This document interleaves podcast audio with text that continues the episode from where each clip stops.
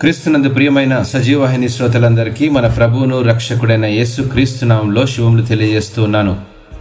క్రీస్తు ప్రేమ ప్రతిబింబాలు అనే పాఠ్యభాగాన్ని అనుదిన వాహినిలో నేడు మనం అధ్యయనం చేద్దాం. అవి భారతదేశాన్ని బ్రిటిష్ పరిపాలిస్తున్న రోజులు. ఒకవైపు ధిక్కార స్వరాన్ని ఆ ప్రభుత్వం అణగదొక్కుతుంటే మరోవైపు ప్రాణాలను కూడా లెక్క చేయని స్వతంత్రం కోసం మనం పోరాడుతున్న సందర్భంలో నిరుపేద వైపు జాలి చూపించేవారు కనుమరుగైపోయారు. స్వతంత్రమా లేక ప్రాణమా అనే దుస్థితి? క్రైస్తవ్యం అంటే అధికారం కాదు నైతికత మరియు నీతి పేదలకు సమానత్వం మరియు భారతదేశ ప్రజలకు వారి స్వాతంత్రం వారికి ఇవ్వాలనే న్యాయం కోసం మన పోరాటంలో మనతో British missionary Charles Freer Andrews సహకరిస్తూ తన అభిప్రాయాన్ని వెల్లడిపరిచారు.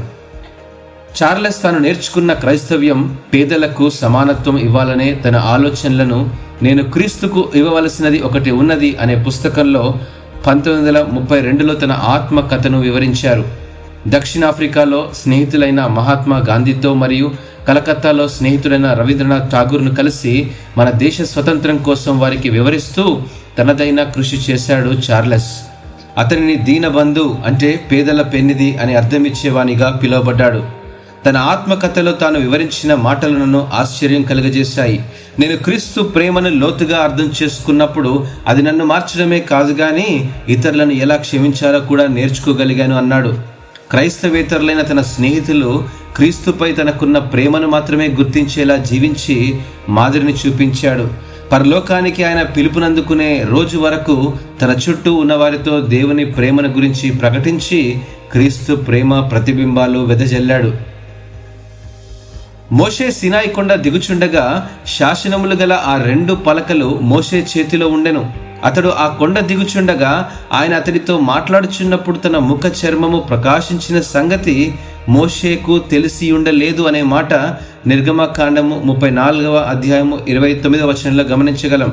అయితే ఇస్రాయేలీలు మాత్రము మోషే దేవునితో మాట్లాడని చెప్పగలిగారు. అతడు దేవునితో కలుసుకున్నటకు తన సంభాషణను కొనసాగిస్తూ తన చుట్టూ ఉన్న వారిని ప్రభావితం చేస్తూ ఉన్నాడు.